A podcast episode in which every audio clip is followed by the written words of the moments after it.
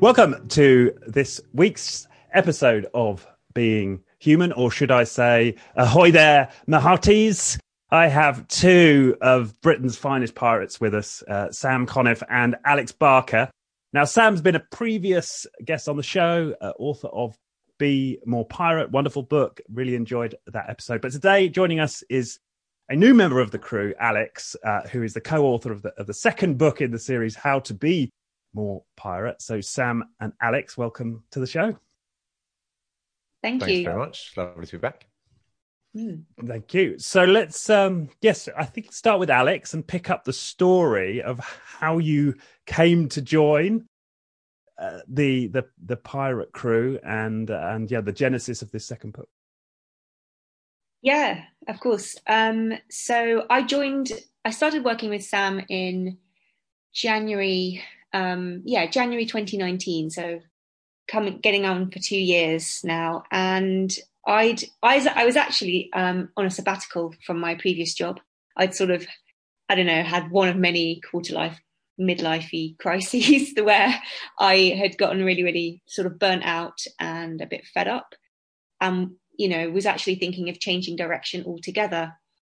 Um, and through a sort of series of coincidences found be more pirate. I actually downloaded um, the first chapter onto my kindle along with as i said say in the book like many many chapters of first books. I was like i need to find something to orientate me but i don't know what it is. And i actually put it down be more pirate because i thought i want something that's going to feel empowering but it was too much about social change and changing the world and I'd, I'd in my head gone that doesn't work. Like nothing's changing anytime soon. So I yeah, I, I didn't I didn't really get into it to begin with, and then picked it back up actually when I saw Sam advertise um, for a right hand pirate. Because at that point actually probably just circumstantially I was starting to run out of money and was like okay what am I going to do? Um, and I, you know I, I probably can't you know rested a bit more. So I, I could really I could think a bit more clearly. And a friend had forwarded it to me and said you know this is this really looks up your street and um, yeah, so I, and as I read it through, I was like, wow, this would really help me to put my skills that I'd learned in my previous job into um, to good use, but do it in an entirely different way. Like I was really looking for something that was not um, establishment, not that would give me autonomy and um, yeah, level of self direction. But fundamentally, I did sort of want to come back to this idea of social change or system change and because um, that was really what I cared about fundamentally. And yeah, so I came back, interviewed with Sam. I think we clicked pretty quickly and kind of got on this adventure. And he just, you know, we we had a sort of good chat about what this all meant and realized it really was going to be really open um, for me to to understand and direct myself. Um, he just had a, a really big folder of e- emails from people all over the world who'd said, this this idea this spirit of piracy is what we need and i'm doing something about it personally. I've quit my job. I've started a rebellion in my company. What what next? What do i do? Can i talk to other people you know? And that was the idea of forming a community around be more pirate and network. And really for me to dig into the insights that people you know find out what people were really doing what aspects of the book they were actually applying. Because at this point i was still quite skeptical. I was like there are a lot of business books. There are a lot of um, you know good theoretical ideas. Um, so what's actually applicable? Um, what's doable for people? And what is it about this piracy idea that makes people feel um, that they can? So that was yeah so that's sort of where i picked up from. Right and what did you see in Alex Sam as a as a right hand pirate? Um, Alex, it was an excellent uh, lineup of people, and there was an interesting observation actually by offering something that was really flexible. And we, I think we, I copied and pasted some of the job description into the new book, uh, so you can read it. But you know, I was interested to see how, you know, with such talk about flexibility, people were willing to be flexible. So literally, I said there are no hours or fixed terms or anything whatsoever. It'll be entirely up to you as long as we meet these few criteria, one of which being we connect weekly, uh, and the other being, you know, we, we set out to change the world and nothing less. And what it meant was that I got an incredibly high caliber of very senior uh, professionals, uh, a large number of them women re-entering like the workplace possibly after maternity. So you know the, the kind of like level of experience I marketing directors of you know household brands I, I wouldn't have, have thought of who you know would have traded the the salary of their you know past for the level of flexibility. So there was there was just an interesting observation about being very very overt that there was autonomy and flexibility here. Um, and I think in response to that, a lot of people were like, "Yep, great." And then where I'd gone in retrospect, and Alex showed me a bit wrong, was in this kind of changing the world. I'd put some criteria on it, which were reflective of the old world. I was like, "Well, we have to make it a global community," and everyone was like, "Yep, great. Here's how we do that." And Alex sat there and said, "Why? If the point is to change the world, why are you inflicting this measurement of scale when you yourself like there's nothing worse than being quoted your own shit back at you right and uh, you know when you yourself have said self has said scale is the problem why are you making scale the answer and that was the sort of challenge that i was looking for um, because another part of the brief was not to let me disappear up my own ass like the, the world of becoming an author and the independence of it and the kind of travel and you know being on stage and all of that was a whole new world for me which was filled with with kind of fear and it was fucking fantastic. Um, and it's exactly that that kind of scrutiny and that honesty and uh, and and there, therein lies the spirit of true partnership and that's kind of what I, I knew i both knew i was looking for and didn't know i was looking for and, and i found it there and then and, and that kind of questioning and inquiry is is maintained the same of us right up until this morning and the email threads that we're on you know continuing to challenge the best out of each other um, and, and often having to apologize have you sorry i didn't mean that to be and it's great you know it's one of the few relationships that is cons- consistently like that. And that is a spirit of piracy, you know, frank fearlessness and fairness. Right, right. And Alex, to what extent do you feel you've prevented Sam from disappearing up his own ass? Yeah, I, I, I think I have, but I don't really think that. that he runs that big a risk. Genuinely, um, he i you know to to to throw some compliments back you know i i i know the difference between a real leader and not a real leader i i i'd say that pretty much most of my experience of management to date had been egotistical um rigid uh and Sam just exhibits entirely different qualities. And actually, it was quite confusing to me in many ways. And that's I suppose that's the you must hear this a lot on your podcast, like the rub that you get when you are trying to change to a new way of doing or being. Um, the paradigm shift that we need to experience comes with so much uncomfortability because I couldn't un- I couldn't at first understand um, how to orientate myself around our different ways of doing things or what I'd been taught, how I'd been taught to do things, and also Sam's kind of intelligence is was different to the kind of um, almost like institutional intelligence that I'd gotten used to, which was, which is, I don't know, more formulaic somehow. And um, yeah, so I think, but I've, I sort of learned to to appreciate it differently. Um, and yeah, I think we definitely have engendered a, a different and good way of working. And the the biggest challenge is probably, and still is, the where I need to be realistic, and Sam is always ambitious, and I, I want to be ambitious too, and I think we are, but um, we also need to just strike that balance all the time between really, um, you know, embodying that that big idea of be more pirate, whilst also being realistic about where we are as human beings um, on many levels. So, yeah, and I would say also on the scale point, you know, I was I was that came from like I was I literally come from a play from a situation where you know growing a network was the measure of success and the only measure. And it was the almost the reason I left was it missed all the relationship that's so that's so important in a network where you what you're really there to do is create connections with people. What else you know? And so yeah that was why I came in and said you know I cannot do another kind of grow a newsletter. You know that that vanity metric of impact of our newsletter was re- you know was opened by 10,000 people but you know you're not really having the connection with those people it just was so frustrating that's interesting. I sometimes feel it fall into that trap with this podcast, right? You just you, you focus on the the numbers and are you really changing people's lives? There's actually a, a story in the book about um, Mercedes vans, which talks to that point, right?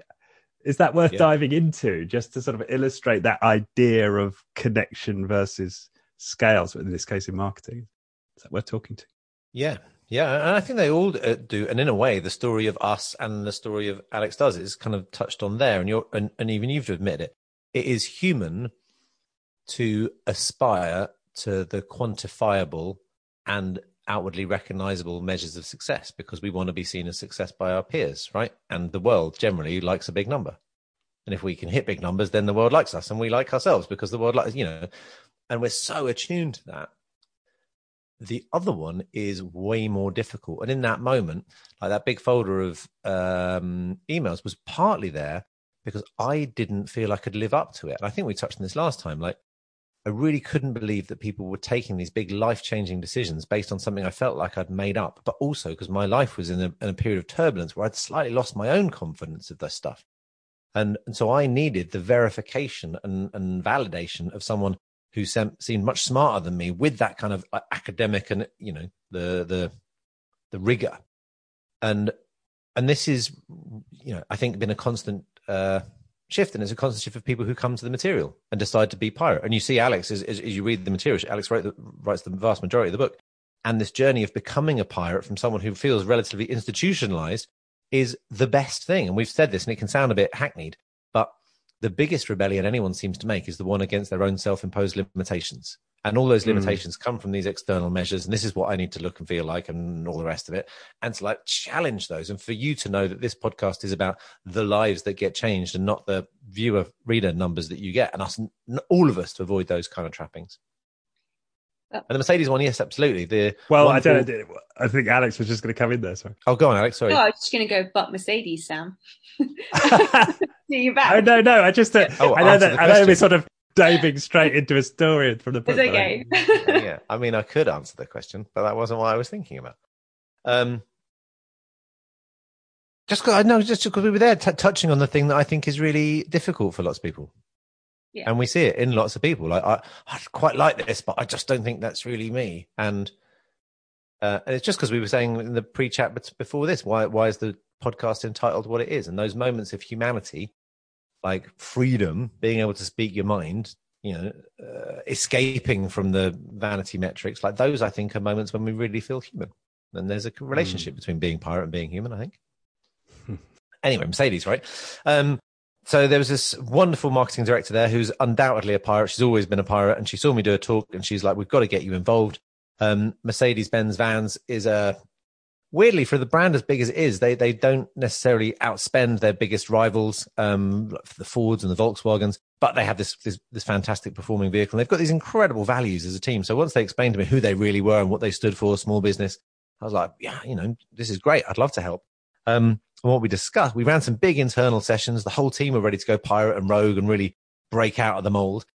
And what ended up happening was rather than continue to invest millions in outdoor and TV and compete against the others on, on the same field, this really brilliant bunch there, and, and you know, namely a woman called Rebecca Barkley, who just so got behind this, they began to invest on a grassroots level behind communities of SMEs, like niche communities, like, you know, uh, people with from specific BME backgrounds who otherwise, you know, didn't get that kind of support, you know, women's enterprise networks as well as national enterprise networks. So going in, investing in grassroots social enterprise and enterprise initiatives to listen to them and then try and give back something that was going to be useful to them. That's pretty hard for a brand that big to do, to really Yeah. go like down to a grassroots level. And they did. They invested in like Impact Hub, Enterprise Nation, some pretty small, difficult things for them to engage, right? You know, not the usual things without a media agency and all the normal workings that a brand gets trapped into.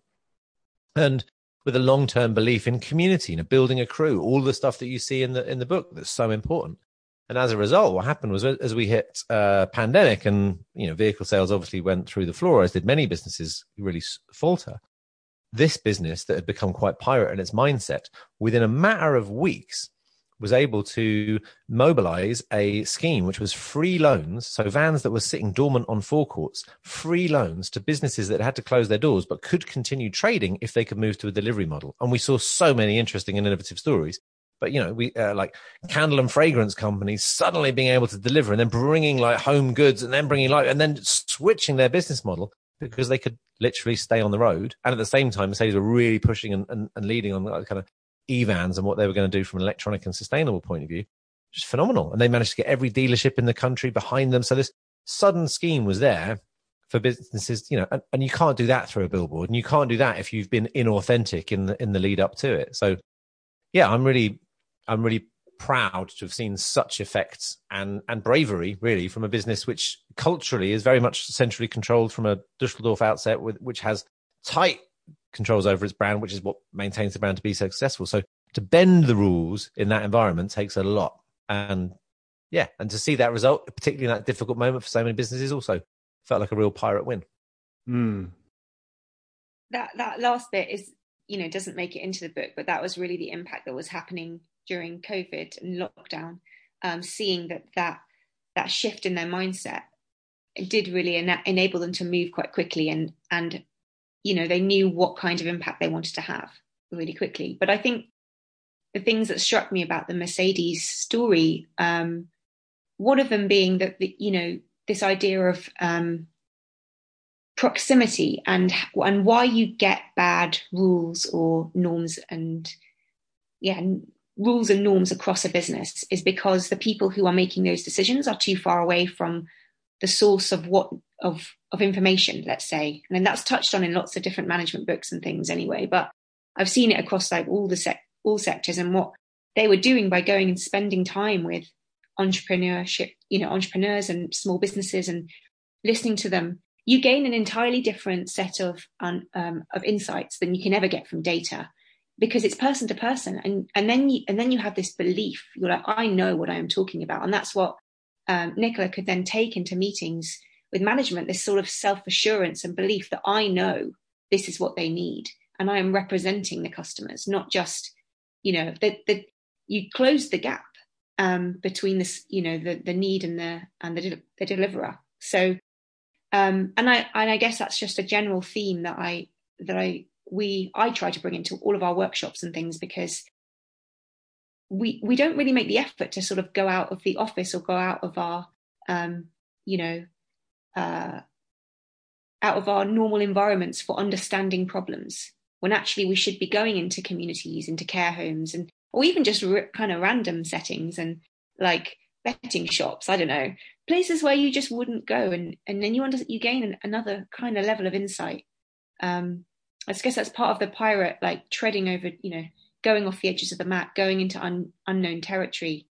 Um it will bring you something quite different to your yeah your leadership and this joins the dots on those points, I suppose, because the first thing Rebecca, Nicola, and, Nicola and I did after the first sessions we ran was we got in a van and went to customers who bought vans and like spoke to them on a rainy day in Wolverhampton and, and some other places in the middle of the country. And even though that seems pretty straightforward, the majority of brands are so caught up between the data, the spreadsheet, the media agency, the insight report, and all this kind of like stuff, which doesn't isn't without value, but when you separate instinct, professional judgment, who you are as a human being, and your ability to interact with, we sat there and the insights we got informed everything.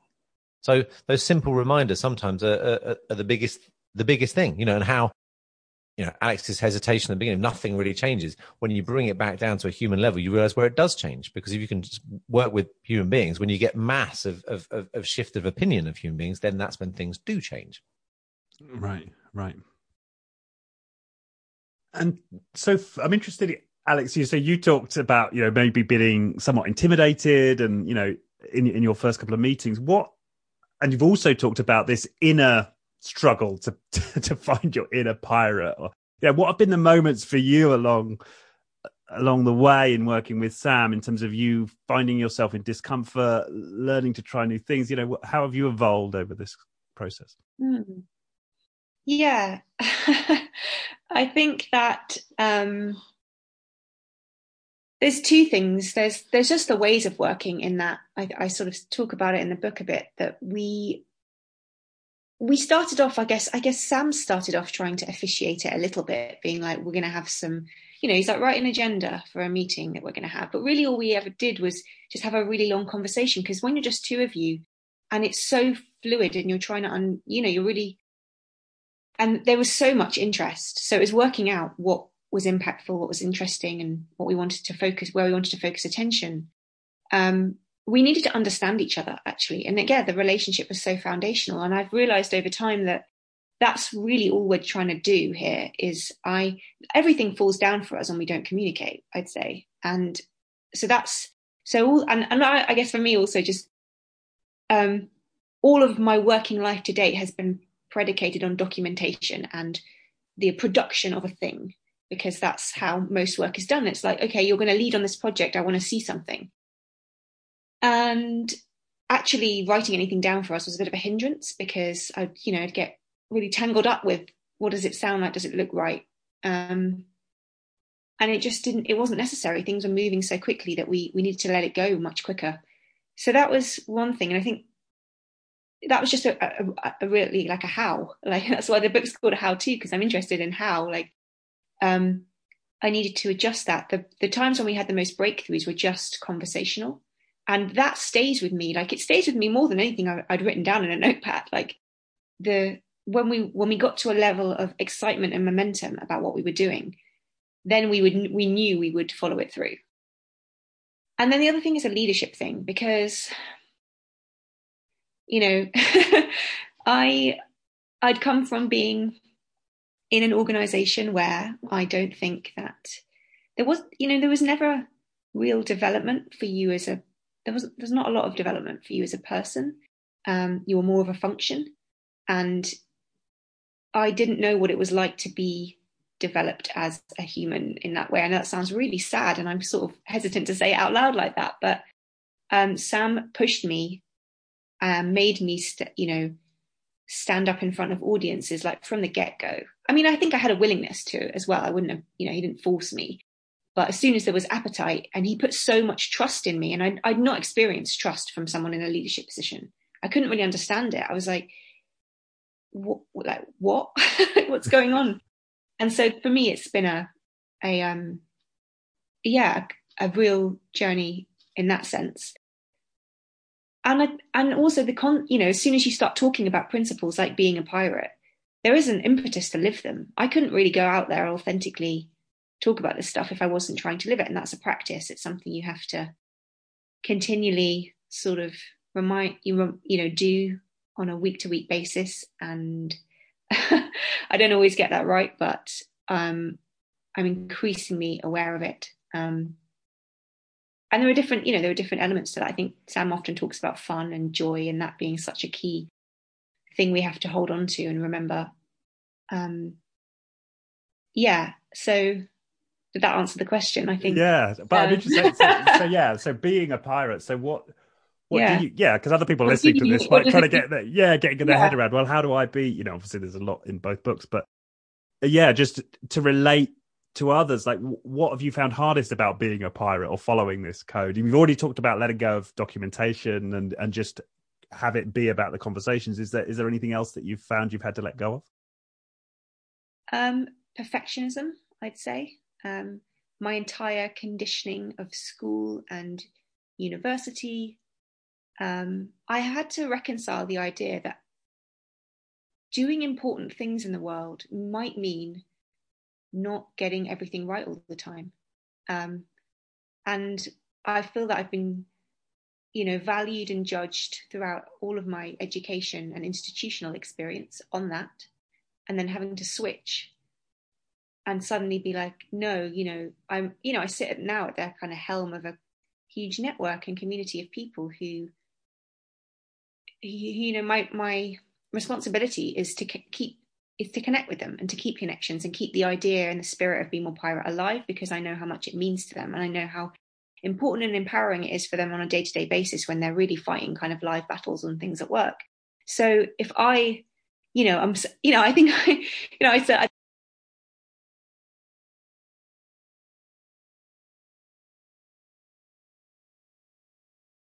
and I'm like, God, you know, like the bigger picture is is big. Like, look at where the world is, and it hasn't got better since I started this journey. It's so, you know, I suppose that's what we talked about with the inner rebellion. It's like I I'm constantly pushing back against a certain level of conditioning that I've had, um, uh, which I'm test, uh, you know, gets tested all the time. Um, but every time you break through, it's it's it's really good. right. Could you think of a moment recently where you felt that breakthrough? Yeah, I mean, I, I suppose what's what I was just saying now was like, yeah, finding you know that there are typos and things, and and just um, that you know, I, parts that I know I could have done better, um, and feeling like I want to just you know, my first instinct is like, I just want to give up. I want to, I just want to go. I, you know, if I can't do it perfectly, I, I, I can't, I'm not doing it. And what kind of attitude, what kind of leadership is that? You know, that's not, that's not what I'd advise anyone else. Um, it's definitely not we, not what we need. Um, in fact, you know, there's sort of brushing under the carpet of mistakes and or oversights and things that you see in government is, and that you know, it would be infinitely better if there was an ability to own them and be more human about it um, and just look for support to your network for how to get it better better to get it right next time so yeah i think i, I can just i can more easily reorientate myself now back to a bigger picture. Um, because i don't seem i there's so much more freedom in this be more pirate than there ever was in an organization where you you know really you're uh, your value is is predicated on that you know that annual appraisal. Like do i do i pass that? Do i not pass it? Do i get that promotion or not? Um and rather than you know the, yeah the, the bigger things that are going on um whether that's you know there i could cite lots of things but to do with environmental issues democracy um you know leadership all of these, yeah, sort of bigger things that you just hear whinged about all the time. So yeah, yeah, yeah. And what I'm hearing, as you said, share is something about vulnerability. Mm. Cool. Yeah, yeah. No, I, I really hear that. Mm. Um, and and go on. Sorry, are you going to say? No, I just, I mean, yeah, that obviously somewhat comes from Brené Brown, but um, I think it emerges organically. It was um, the but also I think you know in terms of like how to, which is the yeah the focus of the book is. I I just used to get so used to hearing words like oh we need transparency oh we need trust and blah blah blah but I was like but how do you how do you get there because I'm not seeing any practices that are being put in place that support people to do those things. And so I want to know how. Um, and you know vulnerability is what leads to trust. Um, and so therefore you need interventions and practices that allow people to be a bit more vulnerable um, and uh, be and have more trust. And i actually i listened to one of your other episodes with amy edmondson um, oh, yeah. um, obviously about you know we talk we talk about in pirate terms about safe spaces that are also brave spaces so you've got to be able to air your your opinions and things but I think I find the frustration with that, and you know, no disrespect to her because she's uh, she's incredible and it's it's great work. But when you have a Harvard professor talking to you about being human and being braver, you're like, you're it's literally being talked down to from the top of the pyramid. And so I'm more interested in how. I should have told her that.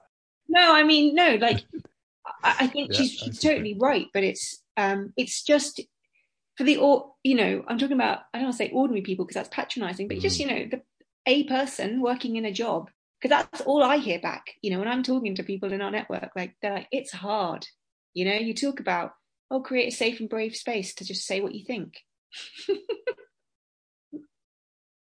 You've got to you've got to think of the interventions that will allow for that you know um and it's yeah so that's what i um that's what I'm interested in. Yeah. Okay.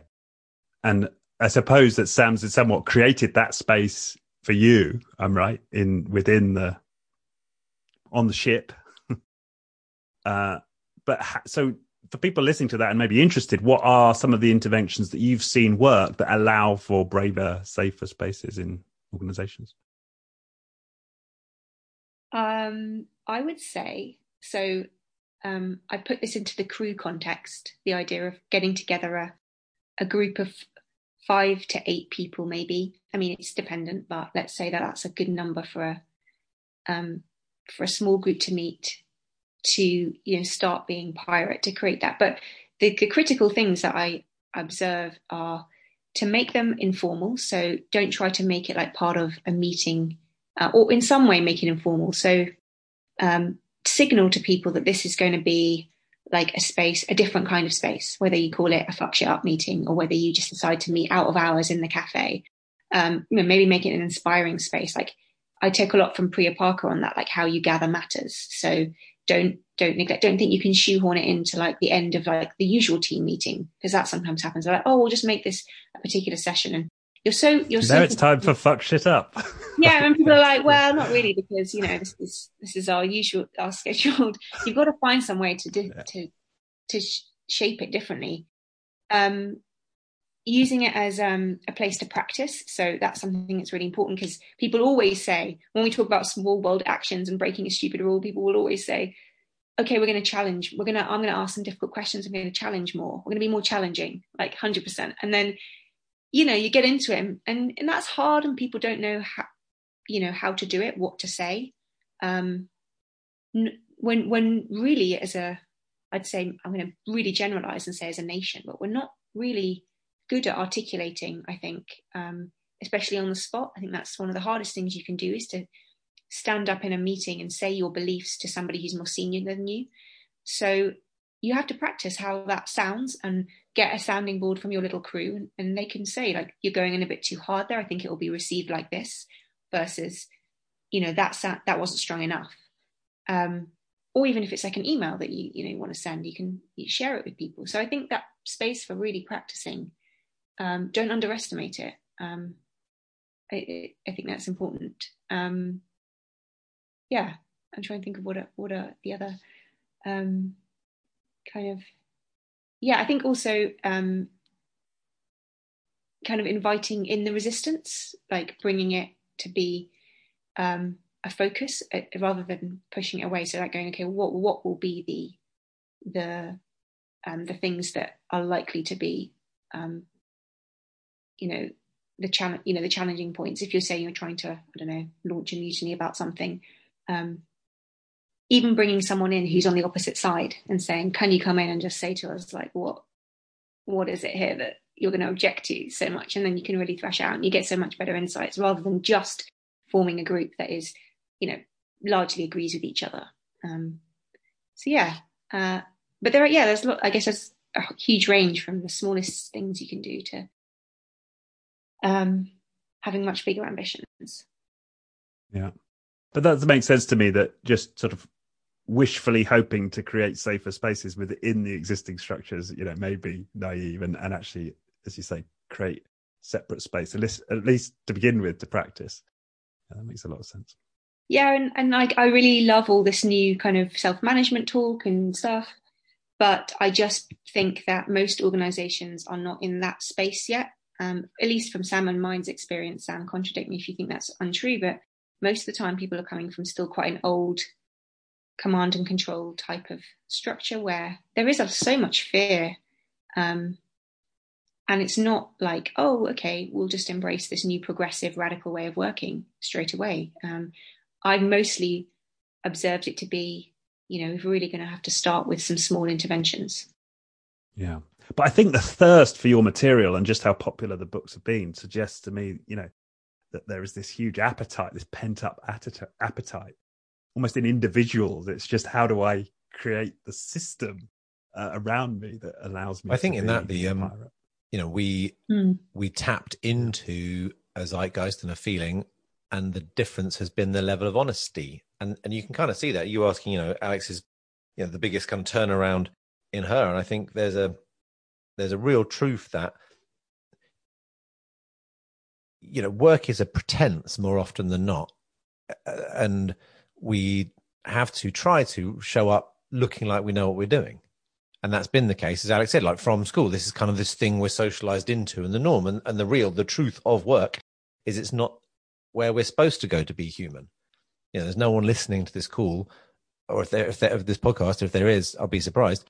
Um, mm. Whose organization isn't based on the principles of scientific management, which suggests the system is more important than the human. And no one has updated that philosophy since Taylor instigated it. Nobody. And so uh, we, the, and, the, and we, yet we know the truth of life, the real experience of life is making it up as best as you can. And so there's two, there's two, there's an incongruence. And during these sessions, I started referring to it as the kind of uh, conformity creativity like paradox because most organizations 20th century the number one skill of the 21st century was going to be creativity widely agreed by work foundations and trusts around the world. And very few organizations don't herald it as one of the things they aspire to. Yet i've never been yet in an organization that doesn't reward conformity above creativity. Like definitely go and take all the risks. You know fail everywhere. But if you want to succeed do what you're told and you know and so this is an obvious lie and it's the kind of lie that children grow up with you know yeah. their parents want them to be a certain way but step out of line and i'll act a certain way. So what, what the fuck? And then suddenly you get to the point where you can tell the truth. And i think that's the, the, the big kind of difference alex is you know rather than we'd leave a session and we'd be talking about what was the truth alex now will tell the truth in a meeting and that's that's the next paradigm of leadership. Being able to strongly firmly fairly but frankly tell the fucking truth. And at the, at the, at the moment, in most meetings, that sounds makes you a complete weirdo. He's like, what? Hold on. You know, because it's so against the um, etiquette very often. And and yet actually you end up being the hero and everyone's thanking you because oh, that was the information that we needed to know. And and that like that ability in itself, asking difficult questions is kind of piracy 101. Uh, and then if you can land it in a way which unlocks the, the truth in others and unlocks others' abilities to do so. And like Alex says, you know, sometimes it needs a bit of preparation and and uh, training and, and work with your crew, but ultimately that's that's often the end goal. Changes everything. Feels small and is huge.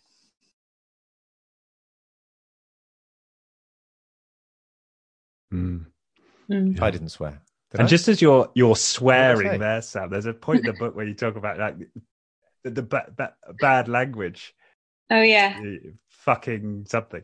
And I, I, thought that was quite profound. You know, you, you contrasted the general corporate speak with, you know, real talk or bad language and the importance of that. And yeah, it, it's part of the spell breaking, isn't it, of this idea that we're all get rewarded to conform, and that's the way to go. Yeah, the language thing. Yeah, um, it's it's odd. Um, because I it's one of those weird things where you know that the science um, backs up the idea that not speaking in jargon is more is is going to get more things done because you can actually communicate more. I mean, this is my my background was communications. So I, th- I suppose I'm more. I've always been really interested in that, and I, that's I guess another part of being more pirate that just fascinates me. The idea of the story is the framework for that enables people to really do stuff. But yeah, the the of course if you speak in really complicated sentences um, you know people will lose the sense of what you're really saying. And and i and the thing that gets me is the vagaries um, of like what are we really what are we really getting at here? And yet it is just just everywhere. Um, especially i mean guess the background that i'd come from which was you know think tanks and charities um, where you know you're talking and and you know you could, you are talking about how to change and then on the flip side you're confusing people. Um, and i yeah i really i just wanted to take a stand against that and i have done for a really long time. Um, and in fact i should have brought, broken more rules around it when i was um, when i had the chance i suppose but but didn't and now i just tell other people to do it. But um yeah this idea of cognitive overload uh you know is um I, re- I mean, I, I, see it all the time, even now. Still. What from the jargon? You mean cognitive overload from the jargon? Yeah, yeah. Not, not even. I don't mean technical jargon. I don't mean like where you've got a, you know, a legal jargon per se, which is maybe maybe necessary. Um, I mean, you know, when you just use lots of long. I think I, in the book I say things like catalyzing and leveraging and and um, syst- you know, the quote was like the, the systematization of everything and and okay, fundamentally, most you know taking aside the kind of people who are interested in management books and business books, which is a really small proportion of people, and, that, and that's key yeah. compared to the general workforce. Um, what do we th- what do we even think is a system? Okay, because we just talk about these things like they're like it's a given, and it's not, and uh, that's a re- you know you need you need to break it down. I often find um, and really dig into what do we mean by those words before we even start to get to a, a point of figuring out what we're going to change. So, yeah, and I think the example in the book that's given is from a human rights charity that um, was finding that using vague language um, was really obstructive to human rights because it actually, you know, vague language is weak and people were, it enables you to um, be less firm about human rights issues um, and feel like they're less important than they are.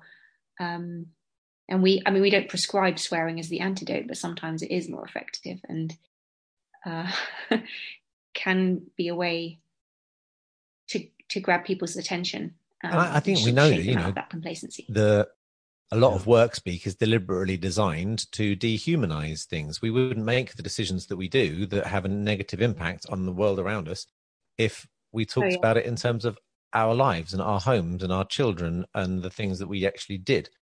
But because we create these proxies, then there's all sorts of mm-hmm. walls in between them, and we can just refer to the fucking data and like whatever else it is the terminology distances us as human beings, as as we've done so with many other of the means of production. If we actually had shit on our hands of the decisions that we had to deal with, or the or the outputs of our work, or the real lives of, of others, we'd make vastly different decisions. And it's difficult because we're human beings, and so we communicate through patterns, and we need necessary shorthands. And you know, there's, uh, there's hundreds of useful words that we'd be able to say to each other now, which would forge the kind of connections that we want to get to.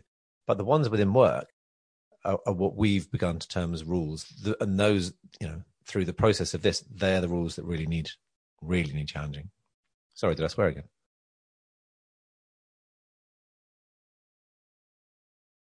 no. I was just thinking. I was just thinking of one example that I was talking about to somebody this morning. Um, social prescribing as a way for explaining that there are social um, you know there are there are social reasons why a person might be unwell and therefore there are social solutions to why a person um you know i'm sure you know this already richard but uh, that that term social prescribing i mean you wouldn't know what it meant um if you just saw it mm. Whereas you know it's it's quite it's i suppose quite a human premise um, and yet you found yeah, a really yeah. hands up everybody who sat in a meeting where someone's used some absolute nonsense jargon and not yeah. not felt able to ask what what are you talking about? Went with your what phrase? And and there we are. And suddenly you're locked into this system of, you know, let's not call it lies, but certainly near pretense that we then, you know, uh, inadvertently continue to prop up. And then we show up pretending to that we know what we're doing. Uh, you know, it's a house of cards.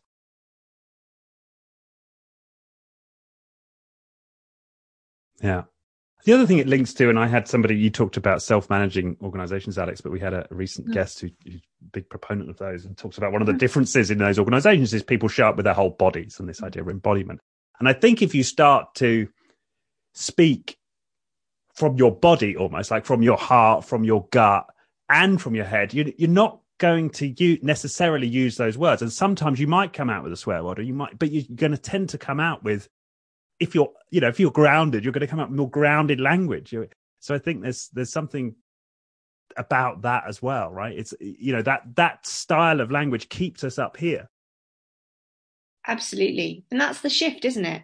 What are you showing up so that other people think you're smart or are you showing up because what you're going to do will actually make a difference um, i definitely have been guilty of the i want people to think i'm smart and to hell with what happens next after this meeting, frankly.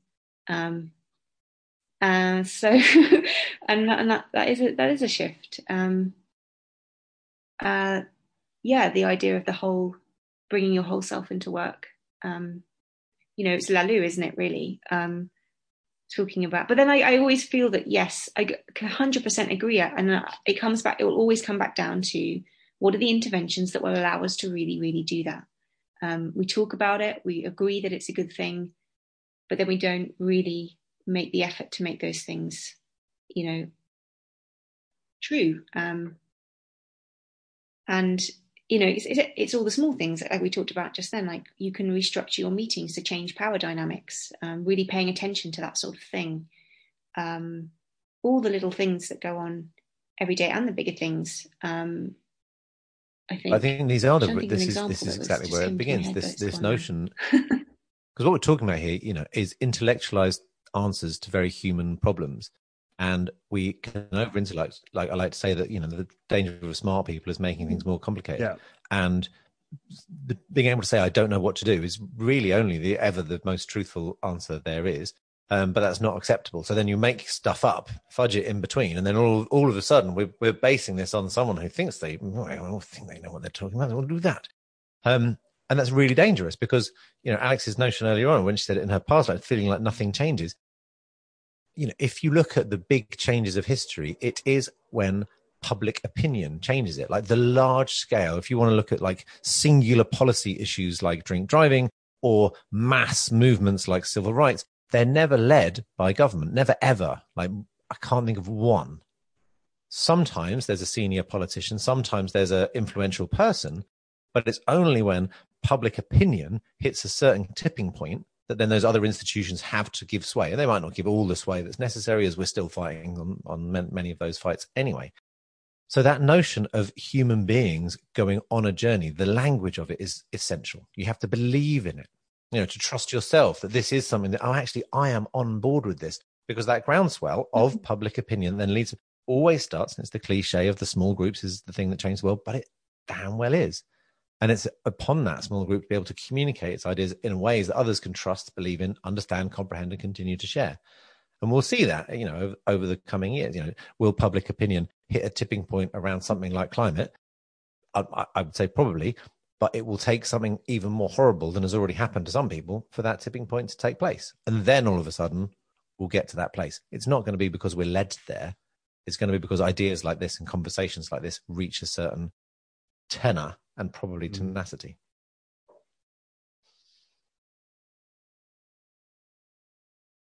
Yeah, yeah.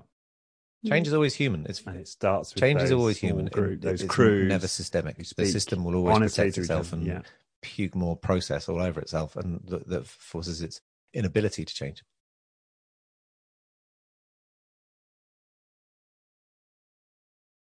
Absolutely, absolutely, and and that's again the frustration with um, with I don't know, I guess organizations that are trying to talk about change, even if we just talk about charities, even they, they sort of protect the status quo in a way. And, um, and so you end up with leading and talking about change with from a fact, from a point of, of not that, from not the human point, but from the factual perspective, you know, you'll present with a list of data or, and not to say that that's not invaluable. You, you know, you want to have the data to back it up, but what you, if you're really there to, to move people and to to change public opinion or even let's say public let's just say your team opinion um, what have you what have you got to lead lead with um, and i haven't i rarely rarely have seen examples where people will say okay i'm going to lead with um, you know the story that will will move people enough to believe in something different and that's what i think be more pirate does um,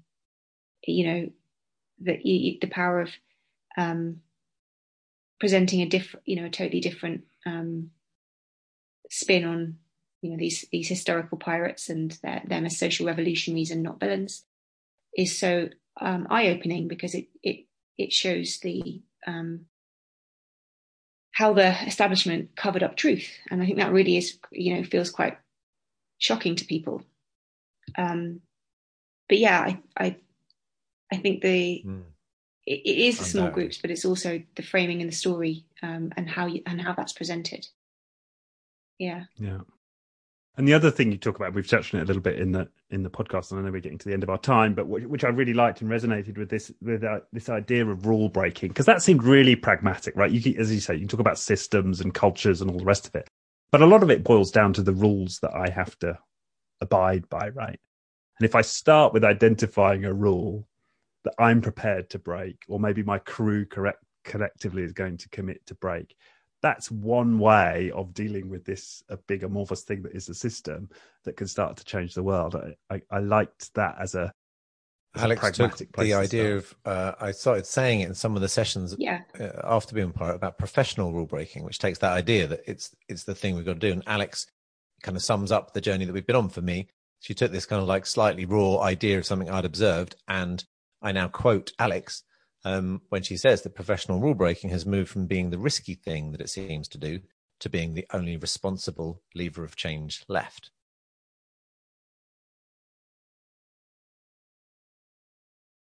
right.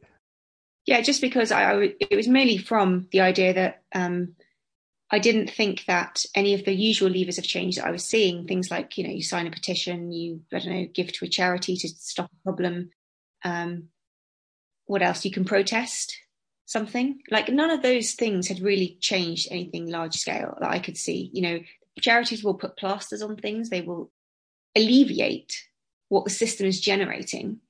A petition, you know, rare like we you know look at the big things like the brexit petition. I mean not that that's necessarily the right way to go i'm not going to say that but you, you know even think about the protest for the iraq war that didn't that was the biggest protest we ever had and we still went to war.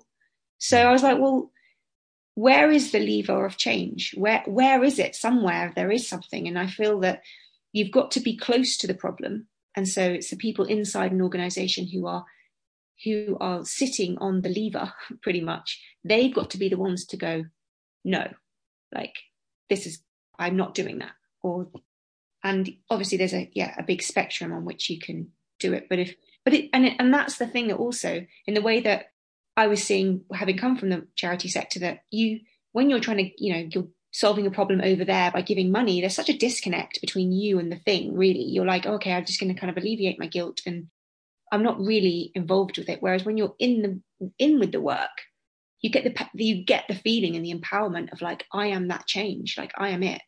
Um, and so I think that flip side of the fear of it is so good when you do it. Mm. That's why Yeah. it's powerful. Yeah, that's right. Okay, I know we're at time, uh, so thank you so much uh, for sharing uh, your stories from from the latest book, How to Be More Pirates. We'll put links to the books uh, in the des- descriptions below, and you know, how people can can sign up to the to the movement. Um, for anybody out there, both of the books are great. You know, the second book, especially if you just want sort of practical clues on where to start, uh, ideas on where to start. It's, it's fantastic if you if you want to create your own rebel uh, insurrection inside your companies. Um, then uh, then uh, do do look to these. Thank you, Books Richard. for Thank you everyone for listening. Thank you, Sam. Thank you, Alex. Uh, Thank you wonderful very much. conversation. Thank Cheers. you. Ta ta. Bye bye. The Being Human podcast was brought to you by First Human. For more on First Human's human focused coaching and leadership programs, head to firsthuman.com.